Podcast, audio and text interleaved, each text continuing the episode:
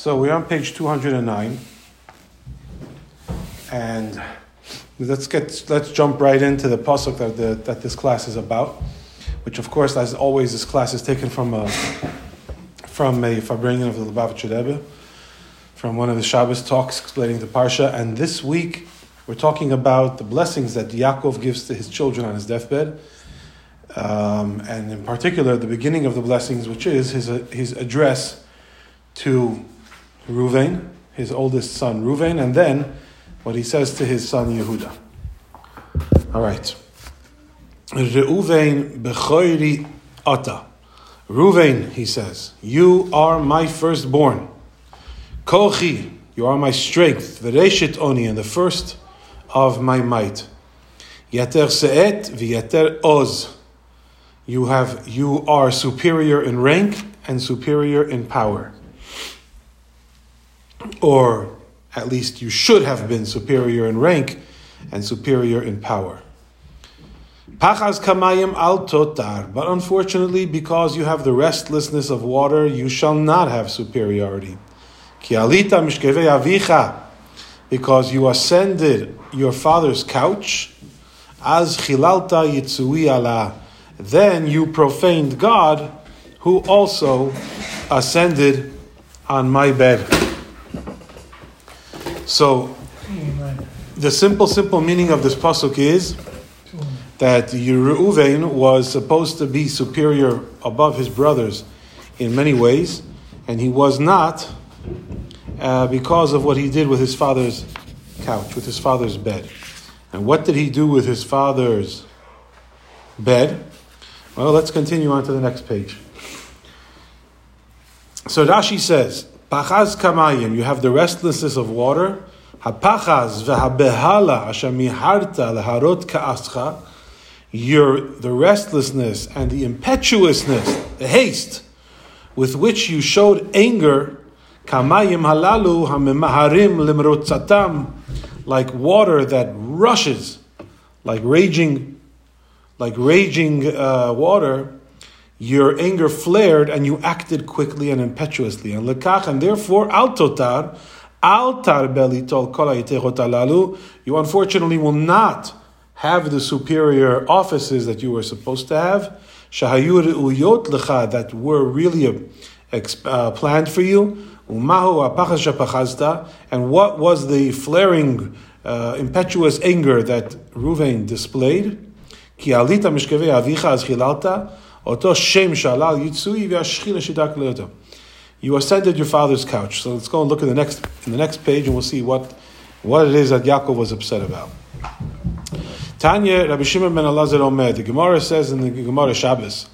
It was taught in the Brisa that Rabbi Shimon ben Elazar said, "What is the meaning of the verse Reuven?" The, the pasuk says, "Vayishkav Bilha Pilegesh Aviv," that Reuven lay with his father's wife Bilha. The Gemara says that it's not meant to be taken literally. Ruvain did not, God forbid, go with his father's wife. Rather, it means that Ruvain protested the insult to his mother. He said, if my mother's younger sister Rachel was to be her rival, then there's no that yet yet there is no reason why my mother's sister's um, maid servant should be a rival to my mother. So he stood up and he rearranged the bed that Yaakov. Okay, so what happened is like this: Yaakov had four wives. He, he first wife that he wanted to marry was Rachel. His father-in-law switched the girl at the chuppah, and he ended up marrying not Rachel but the older sister Leah. Then he worked for then he worked for Rachel, and he married Rachel too. So now he's married to two sisters, the older and the younger. Leah is the older one, Rachel is the younger one. Rachel is the one that he originally loved, and now he's married to both of them both of them, their maid servants, their uh, their uh, was given to Yaakov as another wife. So Yaakov ended up with four wives. Two of them are referred to as the sisters, and two of them are referred to as the shvachot, the maid servants. So, what happened was that caused this whole uproar is that when Yaakov's beloved wife Rachel passed away at a young age, so now Yaakov moved. Yaakov used to sleep in Rachel's tent, Rachel's home. Um, but when Rachel died, Yaakov moved his bed and moved into Rachel's shivcha home, into, into Rachel's um, maidservants' home. Um, Bilhah. So Ruvain, who was the oldest son of Leah, the one, the other sister, became very, very upset for his mother's honor and said, "It's bad enough that her younger sister had to co- she had to compete with her younger sister, but that she should have to compete with her younger sister's maid servant. In other words, if Yaakov was living with Rachel most of the time and not with Leah most of the time, okay, whatever. But that now that Rachel passed away, the honorable thing to do would be to go to Leah. But it's not what happened. Yaakov went to Bilhah. So Reuven got very upset, and he literally went into Bilhah's tent, took his father's bed, and moved it into his mother's tent. And Yaakov got very upset, and Yaakov said to him, Ruvain, you acted thoughtlessly, and you acted quickly without, without uh, consideration, and you acted out of anger, and you should not have done that. It was a big mistake. And um, because of that, you are losing on some privileges that you should have had. And what are the what what was so bad about what he did? So Yaakov says, "Chilalta yitzui chilalta yitzui Allah." Um, you insulted God, who was very involved in my marriage, and I did what I did because this was God's plan. And when you mixed in, you didn't mess with my preferences. You were mixing with the Shechina. That's what he says. The Shechina that is that you that was present on my bed, on my couch. So Ruvain basically went above his pay grade and got mixed into things that he had no business mixing into, albeit for a very noble intention to stand up for his ima's honor. But he still had was not his wasn't his business. He insulted and and and uh, dishonored his father, and along with that, he dishonored the Shechina, God's presence that was always present with his father, and because of that, he lost the privileges that he was supposed to be. And what were the privileges that he was supposed to get? Ruvain was supposed to be the Kohen of the Jewish people, like the tribe of Levi. And Ruvain was supposed to be the uh, king of the Jewish people. The kings were supposed to come from him, King David, etc. The whole, the whole dynasty of majesty was supposed to come from Ruvain. Instead, Levi was given the position of Kohen, and Yehuda was given the position of king, and his descendants uh, would become the kings of the Jewish people. And Ruvain was left as barely the firstborn. Yaakov here, even as he's, even as he's informing Ruvain of his terrible losses, he calls him Reuven Bechoriata, you are my firstborn. But even that, he was only his firstborn to a certain degree. Yaakov had already decreed that whoever he would give the, the gifts of the firstborn would have two of his children would create two new tribes in the Jewish people. And that was given to Yosef. Ephraim and Menashe, the two sons of Yosef, created two new tribes in the Jewish people.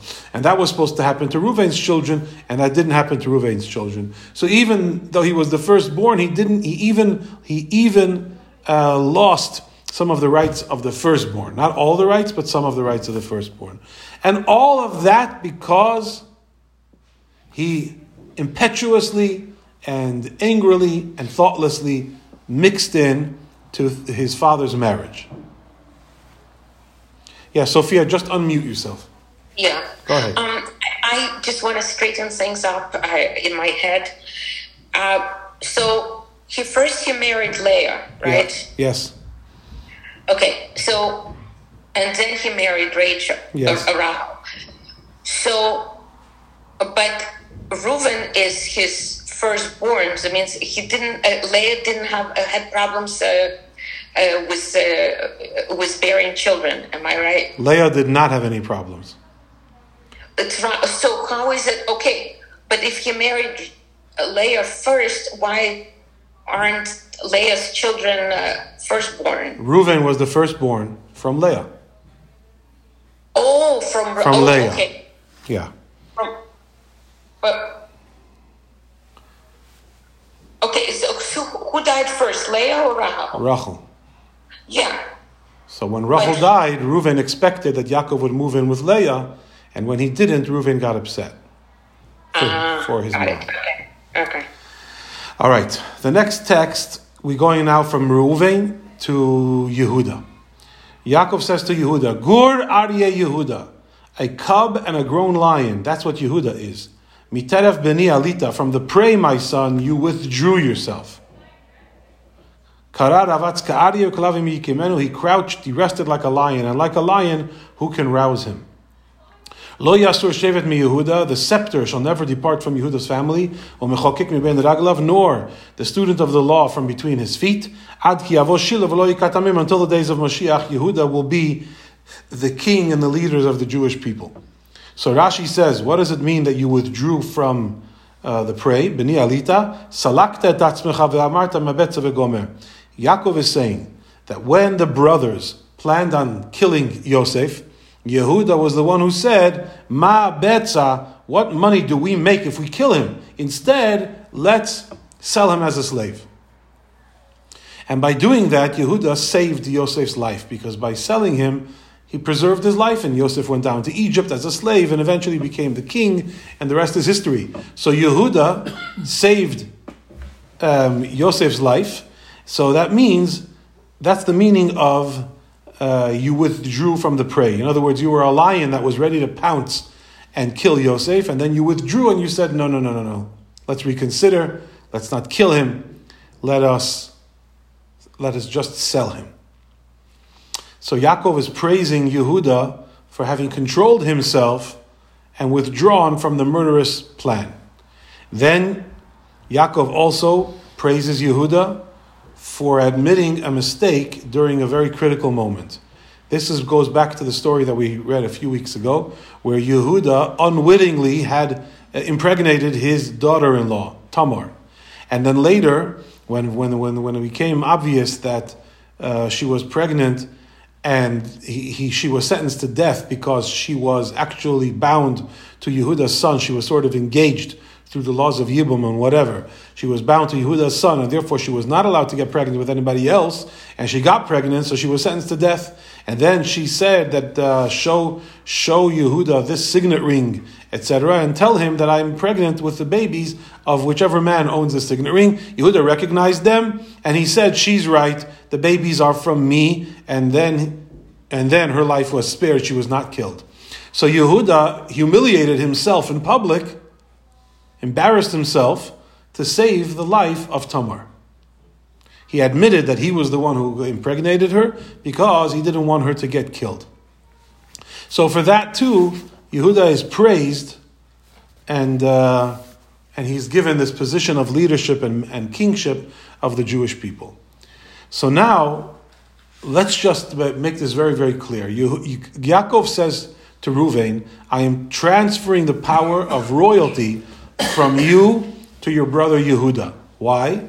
For two reasons. First of all, because you violated my privacy when you moved mixed into my marriage, and um, and Yehuda is virtuous because he held himself back from killing Yosef, and he admitted when uh, when he did the wrong thing. He did tshuva. He wasn't too proud. So the Rebbe asks a very, very powerful and obvious question. Is that really a good reason to snatch this uh, privilege from Ruvain and give it to Yehuda? Was Ruvain that bad? Let's go, the Rebbe says, let's go and, and examine the story of Yosef and let's see who really, who really was trying to be good to Yosef. So the Torah says in text 5a, the brothers said to one another, Hey, look, the dreamer is coming. This is when, when they tried to kill Yosef. So now the brothers said, Let's kill him and let's throw him into one of the pits and let's tell our father that a wild beast ate him up and then we'll see what will become of his dreams. But Ruvain heard and Ruvain saved him from their hands. And he said, Do not deal him a deadly blow. Do not kill him. And Ruvain said to them, Al tishbechudam. Do not shed blood. Instead, throw him into this pit which is in the desert, but do not lay a hand upon him. And the Torah itself says, what was Ruvain's plan? What's so great about, about not killing him but throwing him in a pit in the desert? Leman hatziloto had a plan. He says, guys, let's throw him in the pit. Let him suffer in the pit. And Reuven said to himself, when the brothers leave, I'm going to come back and I'm going to take him out of the pit, and I'm going to bring him home. Now, Reuven certainly tried to save Yosef in that way, and that's what the brothers did. They threw him in the pit. And it was only after that that Yehuda said, Why should we let him die? We're not going to make any money. Let's sell him as a slave and, uh, and make some money. So the, so the Rebbe says, Now you tell me, who's more virtuous? Yehu- who actually tries to save Yosef and bring him home, or Yehuda, who saves Yosef not be, doesn't seem to be out of noble intentions, but out of, out of a desire to make some money. And yet we're saying, Yaakov is saying, that he's so proud of Yehuda for saving Yosef, and he's so disappointed with Ruvain for what he did with his with uh, Yaakov's marriage. And also he praises Yehuda for, for admitting and doing tshuva over his mistake. Do you know where Ruvain was when they sold Yosef into slavery? Why wasn't Yehuda there? I'm sorry. Why wasn't Ruvain there when they when Yehuda and his brothers sold Yosef into slavery? Obviously, he wasn't there because he didn't try to stop it. So where was he? So if you look in the in the text 5b in the Medrash, it says the Heichanaya. Where was Ruvain when Yosef got sold as a slave? Rabbi Eliezer Omer. Rabbi Eliezer says, "Bisako ubeta'anito." Reuven was busy doing tshuva for what he had done mixed into his father's marriage nine years earlier. Nine years later, Reuven is still doing tshuva, still repenting, still beating his chest for having mixed into his father's marriage inappropriately. He's still doing tshuva nine years later. And what kind of tshuva is he doing? Bisako betanit. He's covered himself in sackcloth and put ashes on his head and he's fasting and he's literally repenting, beating himself up over what he did. That's why he wasn't there when the brothers sold Yosef. He was waiting for them to leave, so he, le- he left. He figured I'll go do tshuva, continue with my tshuva, and I'll come back and I'll take Yosef home. But, but so now the next text says, "Vayoshav Ruven alabor." Ruven later returned to the pit. Vihine ein Yosef babor. He comes. He says, "My God, where's Yosef?" Vayikrat bigadav. He tore his clothing over grief over Yosef. Vayoshav alechav. He goes running back to his brothers. Vayomer he says, "Hayeled einenu." Where's the boy? Va'ani anani. Now what am I going to do with myself? What did you do to him? So you see how deeply Ruvain cared about Yosef and how deeply Ruvain cared about everything. He cared about his mother's honor. And when his father chastised him, he didn't stop doing tshuva for many years. And when his brother was in danger, it, he cared very deeply. How could you condemn a man for this?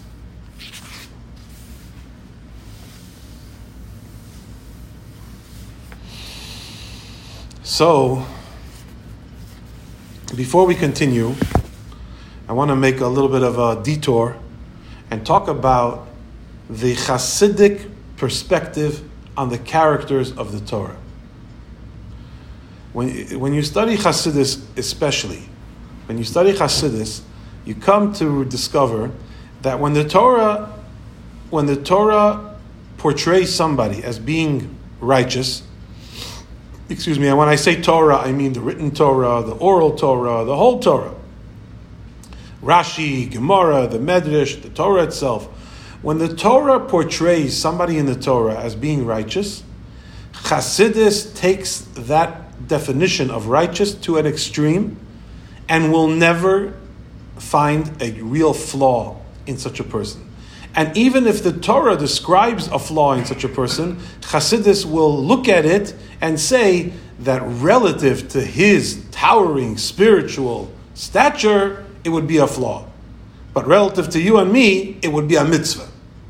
So, for example, the most famous example God tells Moshe to speak to the rock and water will come out for the Jewish people, and Moshe hits the rock instead of speaking to it and uh, and God tells him for that you have to stay in the desert. You can't go into Israel. So now, if you study Hasidus, you'll discover that no possibility that Moshe did that as an act of rebellion against God, because Moshe did not have it in him to act rebellious against God. He didn't have it in him.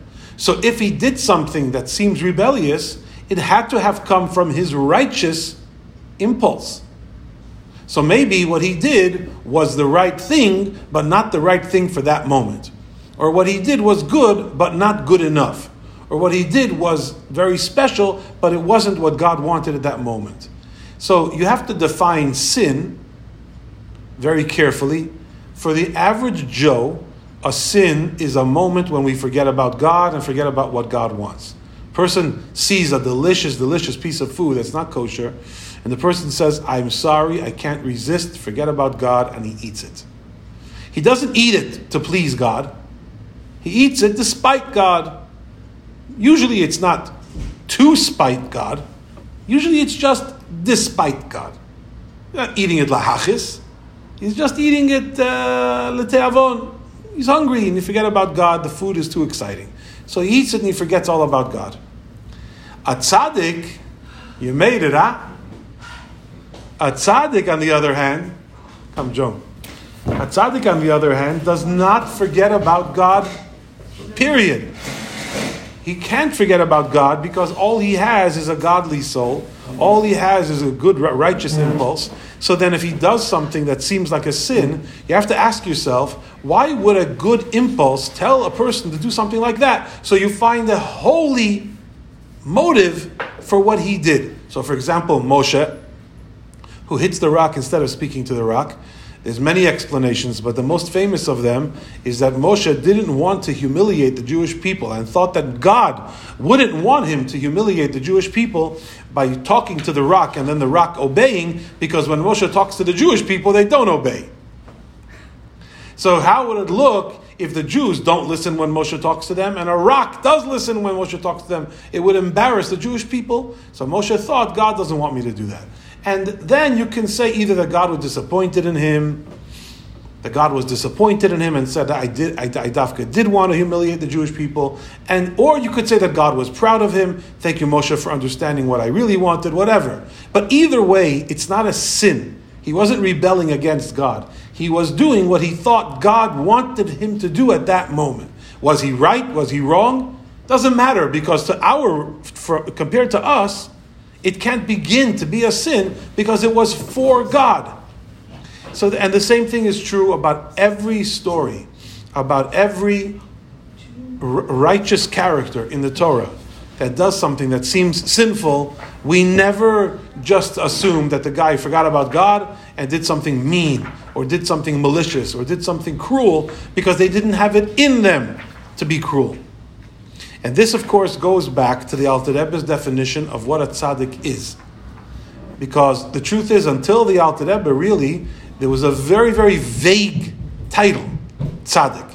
Even now, every time you do somebody a favor, they say, oh, he's a tzaddik, you're a big tzaddik. But that's obviously that's not the, the true uh, uh, position, identity of a tzaddik. Is not anybody who ever does anything good. A tzaddik is somebody, you know, when you do something righteous and until you sin, I guess you could be called a tzaddik. And then when you and then when you and then when you sin, you're called a rasha. And then when you do tshuva, then you're a baal tshuva. So uh, the idea that somebody is a lifelong tzaddik, what does that mean? The Alter Rebbe said in Tanya that the difference between a tzaddik and a regular person is that a tzaddik ain lo yetzahara doesn't have a yetzahara, doesn't have an evil inclination. Therefore, it's not just that he doesn't sin, he doesn't have the ability to sin. Then you realize that such a tzaddik is very rare indeed. Because most of the people that we look up and say tzaddikim are actually on the highest level below tzaddik. They are tempted to sin, and yet they control that temptation most of the time or all the time.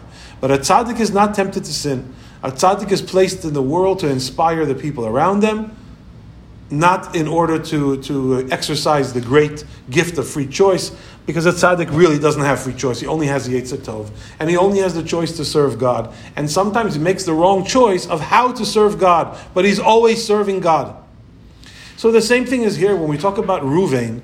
We're never going to stoop to a level and say, oh, Reuven was an outcast. Reuven was a black sheep. Reuven was a bad guy. Even Rashi, who was long before Hasidus, Rashi points out that the Torah says, back when the, in the story with the tent mix up happened, that the Torah says Ruvain did what he did, and the children of Israel were 12. To testify that Ruvain still was considered one of the children of Israel, ki lo chata, he did not sin. How can you say he didn't sin? Yaakov was so upset at him. Yaakov was upset at him because Yaakov expected more from him.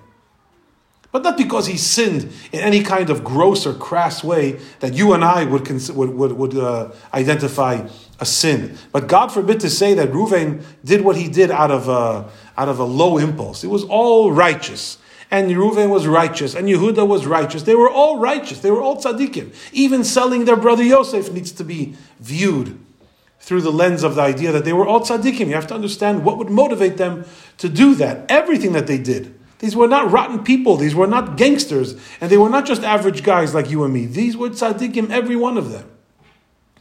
So, therefore, when we study their story, we try to understand their story in the context of them being righteous people with not an ounce of evil impulse in them. Then why would they want to get their brother killed? It's a very good question. But whatever the answer ends up being, it remains the question to ask. Why would righteous people want to do something so bad? But not that they say, okay, they weren't righteous. They were righteous. The Torah teaches us that they were righteous. The oral Torah teaches us, and Hasidus in, particular testifies. And once you learn from the Tanya, you learn that a tzaddik doesn't have the ability to do something bad. And if somebody does something truly evil, it means that he wasn't a tzaddik.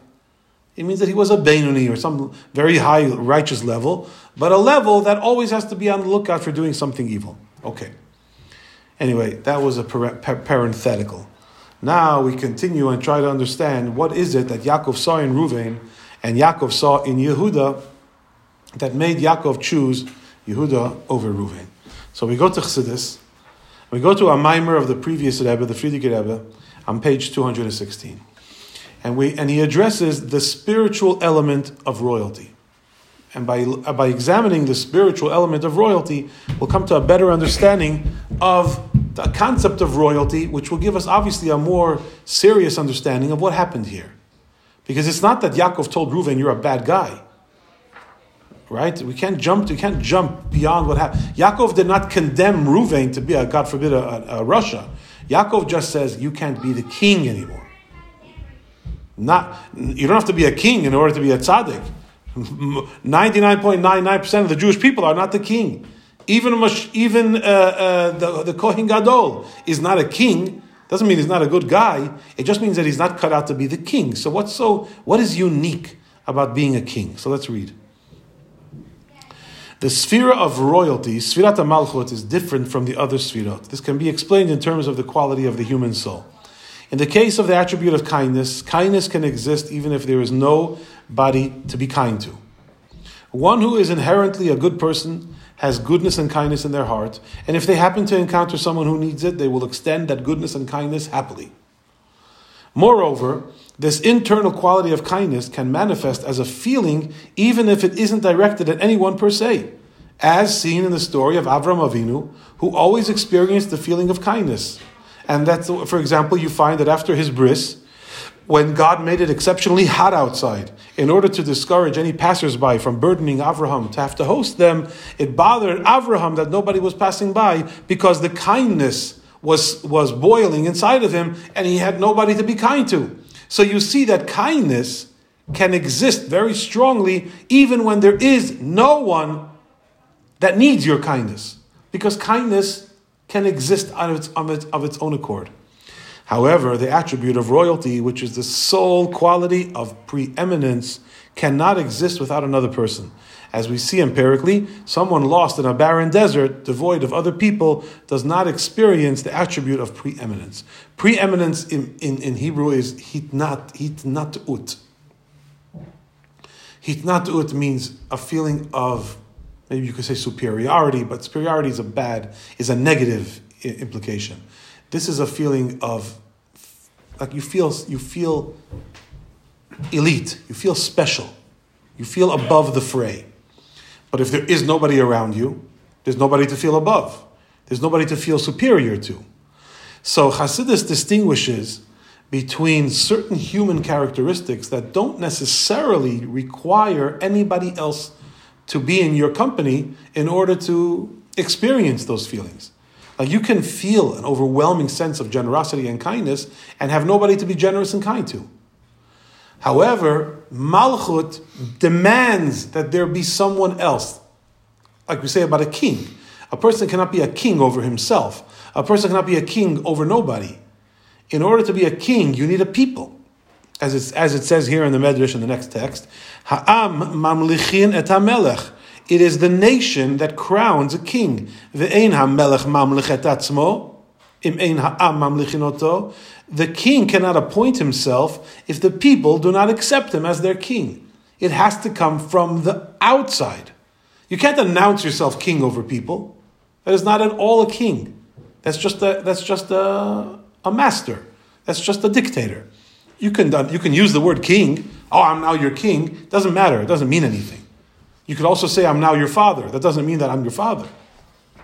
And just because somebody says, I'm your king, doesn't mean that they're your king. If you accept them and say, You are now our king, now he becomes a king. Because Malchut demands others. In order for Malchut to exist, there needs to be someone to be a Melech over. You can't just be a king. So, what does that lead to? That leads to the Jewish attitude towards monarchs in general. As we say here in the laws of kings in Rambam, in text 8. Just as the Torah has granted the king great honor and obligated everyone obligated all the Jews to revere the king, so too the Torah commands the king to be lowly and empty at heart. In other words, to be completely void of any ego. The king as it's written regarding, regarding King David, Libi halal bekirbi, my heart is hollow, meaning I have no yetzer hara, I have no ego.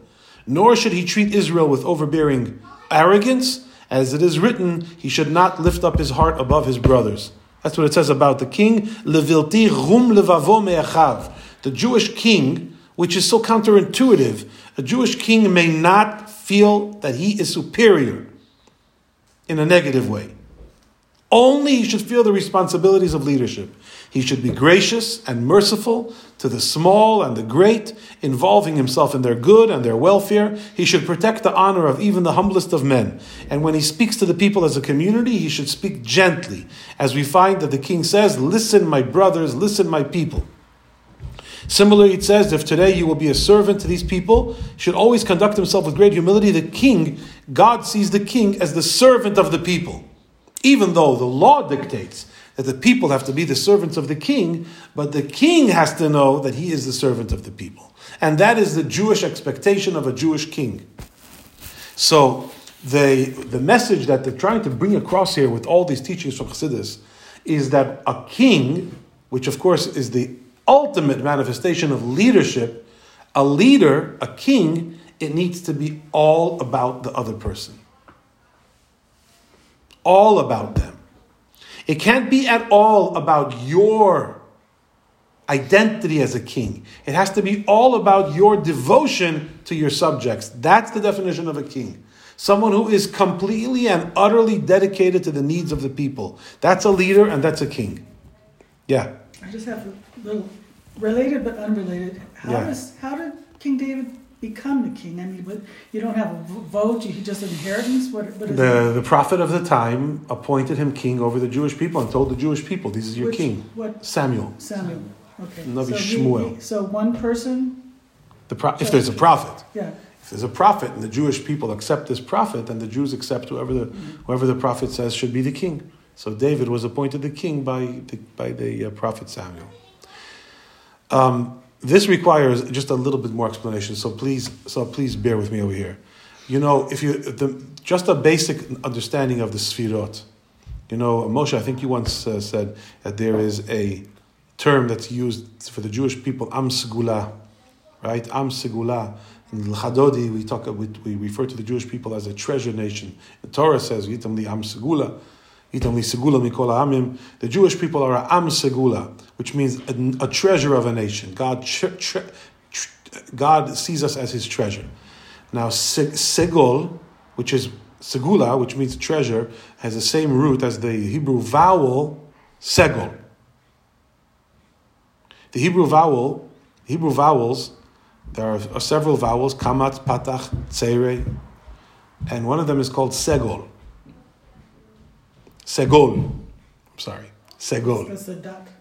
Two dots on dot, top dots, yeah. and one dot underneath in the middle. Oh, yeah. So one, two, three. One, two, three. Um, and of course, just like the Hebrew letters that are, that are sacred and meaningful and have depth, the Hebrew vowels, their shape also has depth and meaning and, and mystical implication. And so the, the vowel segol, so the vowel segol, the, uh, this positioning of one dot on the right and one dot on the left, and then one dot on the bottom in the center, is the basic makeup of the sfirot, of the spiritual elements, which is right extreme, left extreme, center. Extreme to the right, extreme to the left, center. So just the most, the most uh, famous example. You have a parent or a teacher. A child is in your care. You can treat them with extreme right, which is complete generosity and, and uh, kindness. You can treat them with extreme left, which is complete discipline and lack of any kind of, of uh, tolerance, which is, which is a sort of an effective way of parenting and teaching. Extreme discipline and extreme, very demanding and not generous. Both of those are no good. Extreme kindness is no good because a child requires discipline. Extreme discipline is no good because a child requires love. So both of them are no good. But the fact that they're no good because the child will suffer from both extremes is not just a practical reality, it's because extremes are not selfless. A teacher who is extremely to the right, extremely kind, is because his, his or her nature is to be very kind. And so, therefore, you can ruin the child because it's about you, not about the child. So, you have a teacher who just said, Oh, I could never raise my voice at a child. Oh, you could never? What if a child needs you to raise your voice at her? Oh, I could never. Spare the rod, spoil the child. Right. On the other hand, a teacher who says, Oh, I think uh, giving compliments just makes children soft. Uh, I, I, I'm, I'm not a softy. I'm not like that. Oh, you're not like that. If it's about you, then you're going to ruin the kid. Because in any time you treat somebody without taking into consideration the somebody who you're treating, but instead acting on your strong feelings, even if your feelings are positive feelings, but you'll you will inevitably damage the person because you're not taking into consideration what they need. So you may be giving them way too much than they can handle, whether it's too much kindness or too much discipline or too little compassion or too little or too much demanding, whatever it is, the reason that would be is because you're not taking the kid into consideration, you're just following your nature. So, therefore, the right and the left are not good enough. You need to have one in the center, which is a blend of both, which is Tiferet. Tiferet, so there's Chesed, which is extreme right, Gevura, which is extreme left, and Tiferet, which is a blend of both and is in the center. And what's so special about Tiferet? So, so most people think what's so special is that it's a blend of both. It's perfect, it's a good balance. That's not what's so special about it. What's so special about it is that Tiferet can be either Chesed or Gevura, depending on what the recipient needs. So therefore, the classic example of Tiferet is Rachmonis. Pity? Pity or, or mercy. Yeah. That means a child who doesn't, who doesn't um, evoke your feelings of kindness, because the child is not acting in a way that, that uh, makes you feel like you want to be kind to them. But anyways, you're kind to them. You're not gevura. You don't go harsh because you know that this kid, Nebuch, uh, misken, he needs kind, he needs compassion. You don't feel like being compassionate because the kid is obnoxious, but you give it to him anyways because you know that that's what he needs. And that's the, that's the difference between chesed and rachmanut. Chesed, which means kindness, and rachmanut, which means compassion, compassion or mercy or pity, is that kindness is, is thoughtless kindness. I'm going to be kind to you whether you like it or not. Or like my father was going to call his first book, Shut Up, I Love You. I love you whether you want it or not, whether you like it or not, too bad. I love you. That's a great title. But, uh, but it's not about you, it's about me. and Tiferet is not like that. Tiferet is about you. That I am, I am in a, a mood of disciplining you You have evoked my anger, but yet I am going to hold myself back and I'm going to, I'm going to treat you nicely or I'm going to embrace you, hug you, because I see that that's what you need. It's not what I want, but that's what you need. And so Tiferet is about the recipient. And that's why Tiferet is beautiful. That's why the um, Chesed, Gevura, they're extremes. Extremes are not beautiful. Even if they're extreme good, it's not beautiful. Beautiful is a blend. So, like even the prettiest color in the world, it's not really doesn't rise to the level of beauty until you figure out a way to have it complemented with a different color, and you figure out a way to blend colors. Same in music. A very nice key, a very nice note is all great, but until you introduce harmony and you figure out how to blend things that are not identical, it's not really considered beautiful. And the same thing is here. A person who is a Baal Chesed, it's great, it's not beautiful. A person who is a Gibor is great, but it's not beautiful. A person who is uh, Baal Rachmanut, that means that even when he's in a bad mood, he can be good if you need him to be good. Even when he's feeling stingy, he'll give you money if you need it. Even when he's angry, he'll be patient if that's what you need. And even if when he's in a great mood, he will discipline you if that's what you need. Whatever you need, that's what the person will give because, because the person is dedicated not to himself and his, and his opinion and his feelings, but to you. And that, the Rebbe is trying to say here, is a hallmark of leadership. Leadership does not mean you are a good man. There are a lot of good people. There are a lot of good people who never hurt anybody and always do the right thing and take them take their responsibilities very seriously but it's but it doesn't rise to the level of leadership because it's not all about someone else a lot of it has to do with themselves so now let's look at this text number 9 this is from the Rebbe Farbrengen from the Sikha Ruvain had the restlessness of water and he hastened to display his anger. After concluding that his father's bed belonged in Leah's tent, he got upset at his father, which was someone else, and acted swiftly and immediately to interfere with his father's bed, thus hurting another person, which was his father. And this behavior is the opposite of being thoughtful of others. So Ruvain, in his anger, hurt his father. Why? Because he was indignant. And you could even say that his, his indignation was righteous, but it was his righteous indignation. And that, Yaakov said, very, very nice that you stuck up for your mother, but that is not a leader. You cannot strike out and hit somebody because you're feeling righteously indignant. You have to take them into consideration. And you never considered that perhaps I had a good reason for what I did. You didn't think of, you didn't think maybe there was a good good a good uh, spiritual intent behind my moving my bed, and you just struck out. You just you just lashed out. But that's thinking about yourself, not about others. Even though, like we said before, Reuven was God forbid not a bad person, and when he thought about himself. It doesn't mean that he became selfish. It means that he thought about the righteous indignation that he was experiencing and, and he thought that he was doing the right thing. But he wouldn't have done that if he would have thought about someone else and not about himself. What about Yehuda? The difference between Yehuda's withdrawing from prey and Ruvain's is this. When Yehuda withdrew from prey, he actually saved somebody. This, this, this irony that Rebbe said to. Ruvain had this grand master plan to save Yosef and bring him home. What happened in the end? His plan did not work out. He did not save Yosef. Why didn't he save Yosef? I mean, he, he got Yosef thrown in a pit and not killed, but then he couldn't stop them from saving, selling Yosef into slavery. Why couldn't he save Yosef from the slavery? Where was he? Doing tshuva. Doing tshuva. Which means that for the most righteous reason possible, again, it's not a condemnation of Reuven as a person. For the most righteous reason conceivable, Reuven was not there for his brother because he was busy trying to correct himself. He was busy trying to atone for his own sin.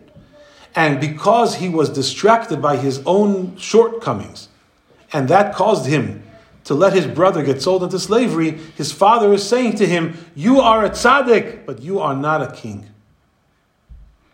You are a very righteous man, my son, but you are not cut out for king, kingship because you are too enwrapped in your own experience. Not God forbid that you're a bad guy, you're very good, and your tshuva is admirable. Nine years later, he's still doing tshuva. But, but you cannot do tshuva at somebody else's expense.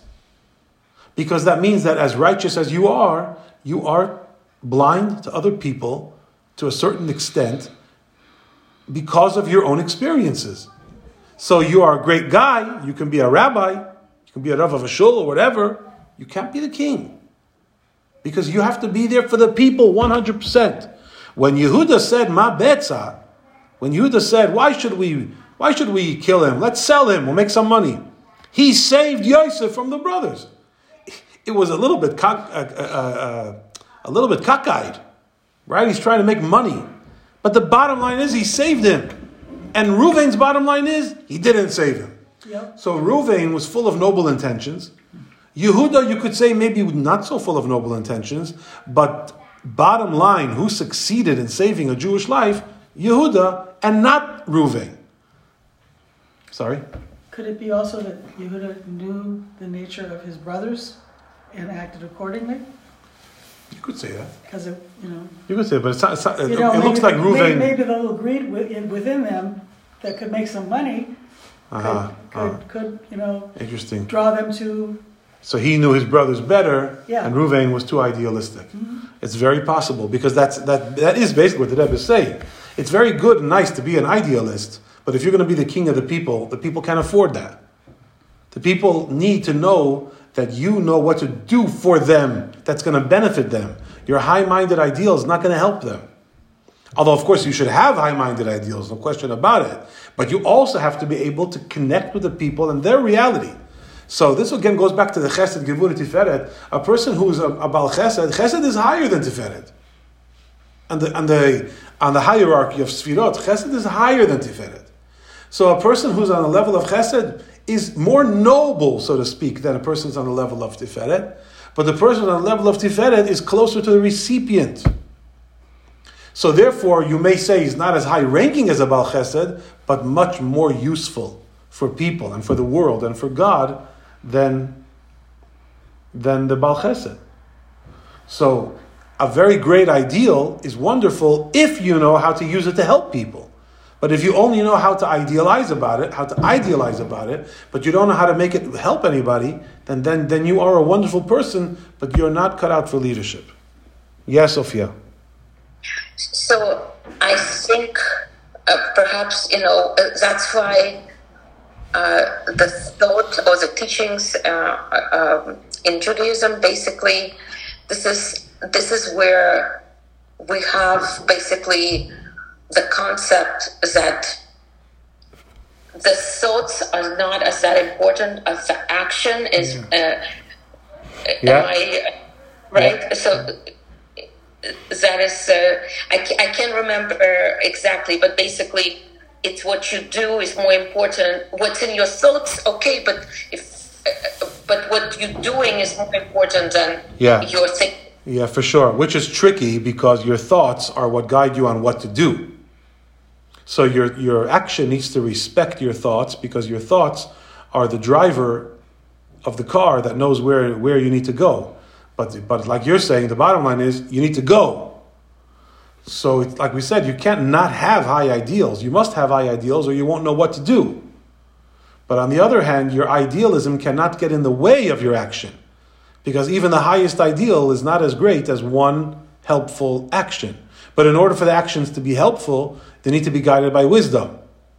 You know, like today, nowadays, there's, there's this idea of the damage done by people that say, well, we have to do something. No, no, no, no, no, no. no you do something No, you no. On the contrary, I'm saying this feeling that people have when they're standing around, oh, we have to do something, and then they end up doing something that's very damaging. Mm-hmm. Oh. And you say, why did you do that? They say, well, we couldn't just stand there. Well, if what you're going to do is going to make things worse, then yeah, do stand there. Just stand there.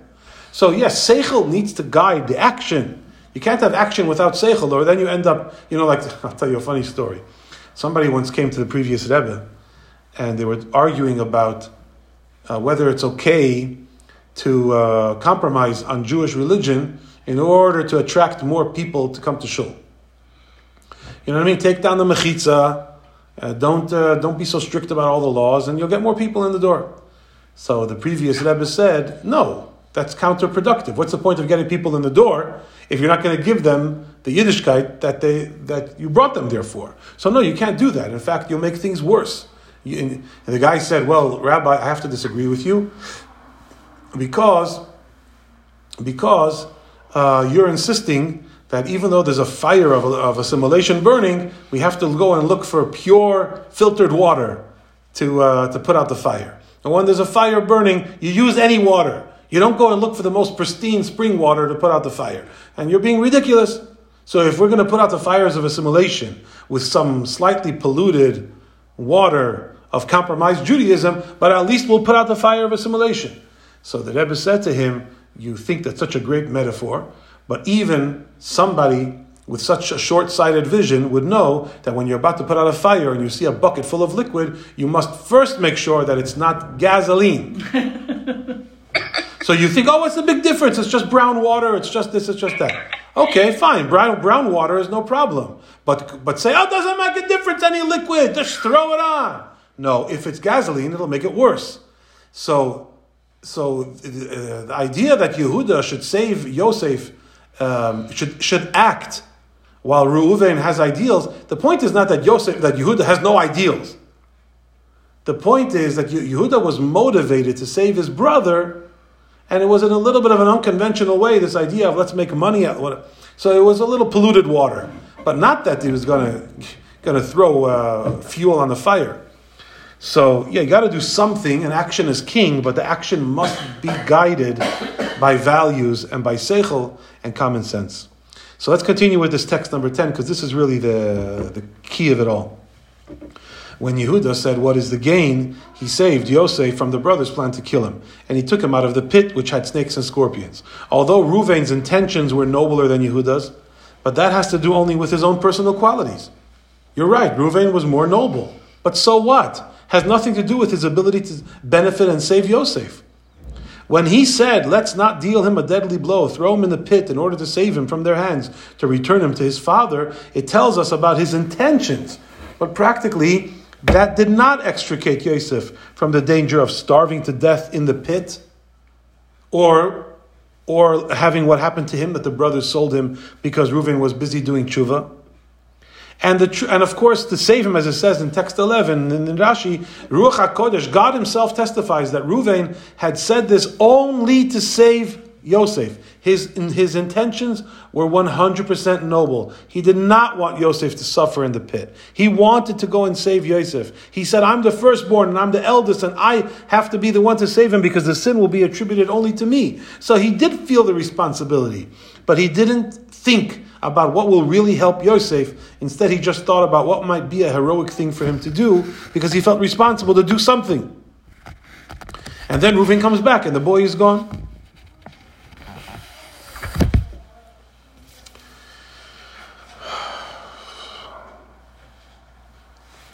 So now we go back to the other, the other issue of the tshuva. We said that one of the reasons why Yaakov chose Yehuda over Ruvain is because Yehuda admitted publicly, publicly did tshuva on what had happened with Tamar. So the Rebbe said, once again, Yehuda's tshuva is nothing compared to Ruvain's tshuva. Yehuda and Ruvain both did something wrong for, the, for somebody of their stature. Yehuda did something with, with Tamar, and Ruvain moved his father's bed. And both of them did tshuva. What, did, what does the Torah say about Yehuda's tshuva? Tzadka mimeni. Two words. She's right. It's from me. That's it. We don't find in the Torah anything else about, about uh, Yehuda doing tshuva. It was just a quick admission of guilt. Ruvain, it says, was doing tshuva and weeping and, and, and beating his chest for nine, 12 years. So the Rebbe says, how could you favor Yehuda because of the fact that he admitted and did tshuva over Ruvain, who did a much better tshuva than him, much deeper, much longer, much more introspection. So if you look at the bottom of 223, Yehuda admitted that he sinned with Tamar and was not embarrassed to do so. And what was his end? He inherited the life of the world to come. Reuven admitted that he sinned with his father's bed and was not, not embarrassed. And what was his end? He too inherited the life of the world to come. Who served for the impetus to, uh, for Reuven to admit his sin? It was Yehuda.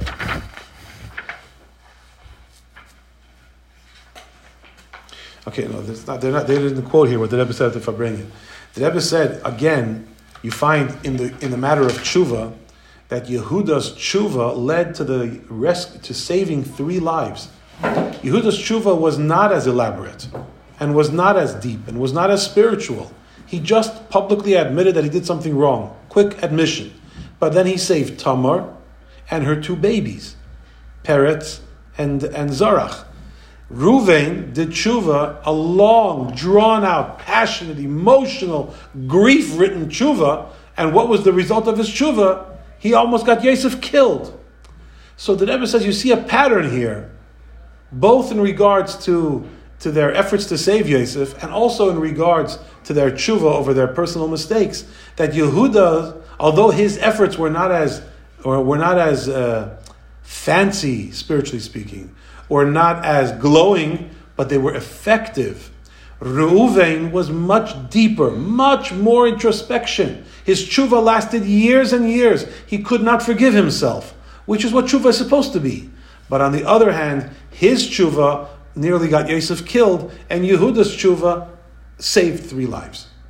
Would you say that because of that, Judaism is very, Judaism is a very practical religion? Yeah, that's what Sophia said before. That's what. Oh, I'm sorry. No, that's what she said before. Action is king.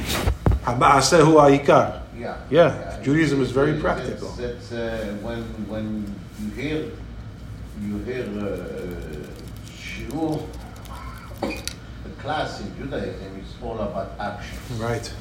You go to other religions, you believe, and you know the Bible. It's it's really not. Uh, it's not, there is no question asked, there is, it's only believe, believe, believe, believe. Right. We are very, very practical. Act, action oriented for Action, sure. yeah. Even though there's there's there's mountains of philosophy and Oh, yeah. and passionate uh, kabbalistic teachings and spiritual, but it all is But only the end, at the end, very it's only valuable if it leads to a mitzvah. Yeah, if there's doesn't, other religions that if you do something and you don't believe and you don't have the religious content to it, your action is dismissed. dismissed. Yeah. So exactly. So just two points over here. Again, we're not condemning Ruvain. You, I can't, I'm sorry that I keep repeating this, but there just is this. There is an inclination nowadays. Maybe it always existed. You know, with that when somebody is elevated by a community, there's always those people that try to drag him down. Not because they think he's bad, but because he's elevated by everybody else. Anti-hero. You know, oh, you guys think he's so good. You see it happening in America now. That you have this movement to tear down all the people that we ever thought were heroes. Just tear them all down. And you find this excuse this guy had a slave, and this guy this, and this guy that. Just tear down all the heroes. It's a foolish thing for a society to do to itself. A good society like ours. And especially in Judaism, there is this, this, this uh, cynical you know, of pseudo pseudo intellectual movement that you know there's just too much unquestioning loyalty to Avram, Yitzchak, Yaakov, you know, David, and they find something bad to say about all of them and say maybe we should examine once again who are the heroes of the Torah and who are the villains of the Torah. But it's a terrible thing to do to a tradition, and it's and it's misguided. So therefore, I don't want to sound like we're piling on Ruvain. Halavai, any of us could reach to Ruvain's level. The same thing about Noach. You know, everybody says Noach uh, was a tzaddik only in his generation because he didn't save anybody else from his generation. If he would have been next to Avram, he would be considered nothing.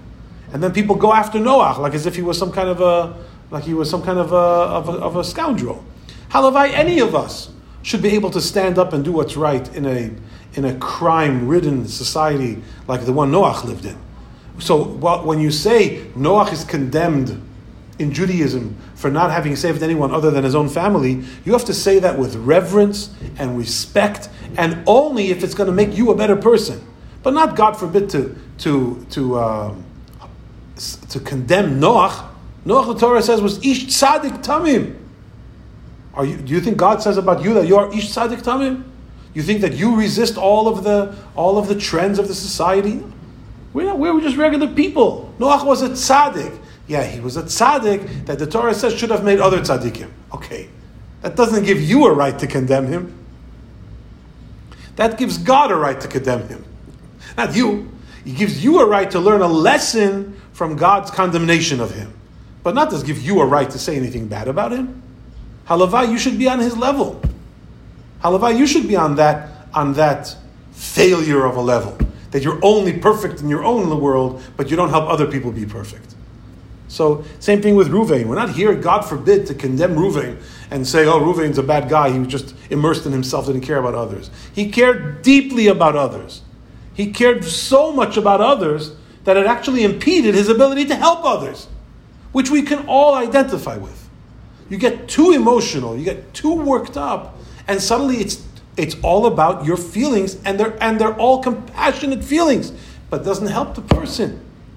You have somebody who's not so stylish, somebody who's not so uh, righteous, maybe, maybe not so pious, but always figures out how to help. Always figures out how to do the right thing. The right thing meaning the helpful thing. And that is the that is what is demanded first and foremost of a Jewish leader that he should model for the people, above anything else, he should model how to always think about what the other person needs. Not about what is my righteous act to do right now, what will get me into heaven, what, what, what will get people to think that I'm a very helpful person. Don't think about yourself at all. Forget about it. Think about what the other person needs at this moment. And then, 99% of the time, you will do something that will make God very proud. Whereas if you think about how I could be righteous and how I could be saintly and how I could be a tzaddik, very often you'll do a, a righteous thing, but you'll miss an opportunity to help someone.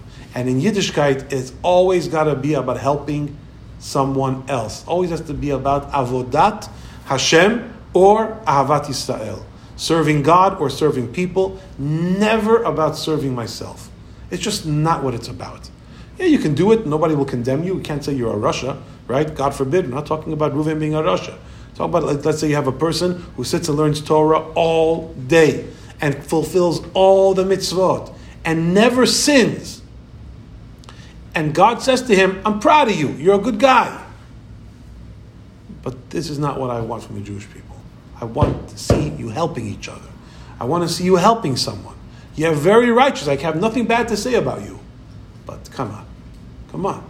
So Moshe Rabbeinu is immersed in his spiritual life, and God yanks him out of his spiritual meditation and tells him, "Go to Pharaoh, help the people, get them meat, get them chicken, get them birds, get them this, get them that." Why? He was in the middle of learning Torah. What'd you bother him for?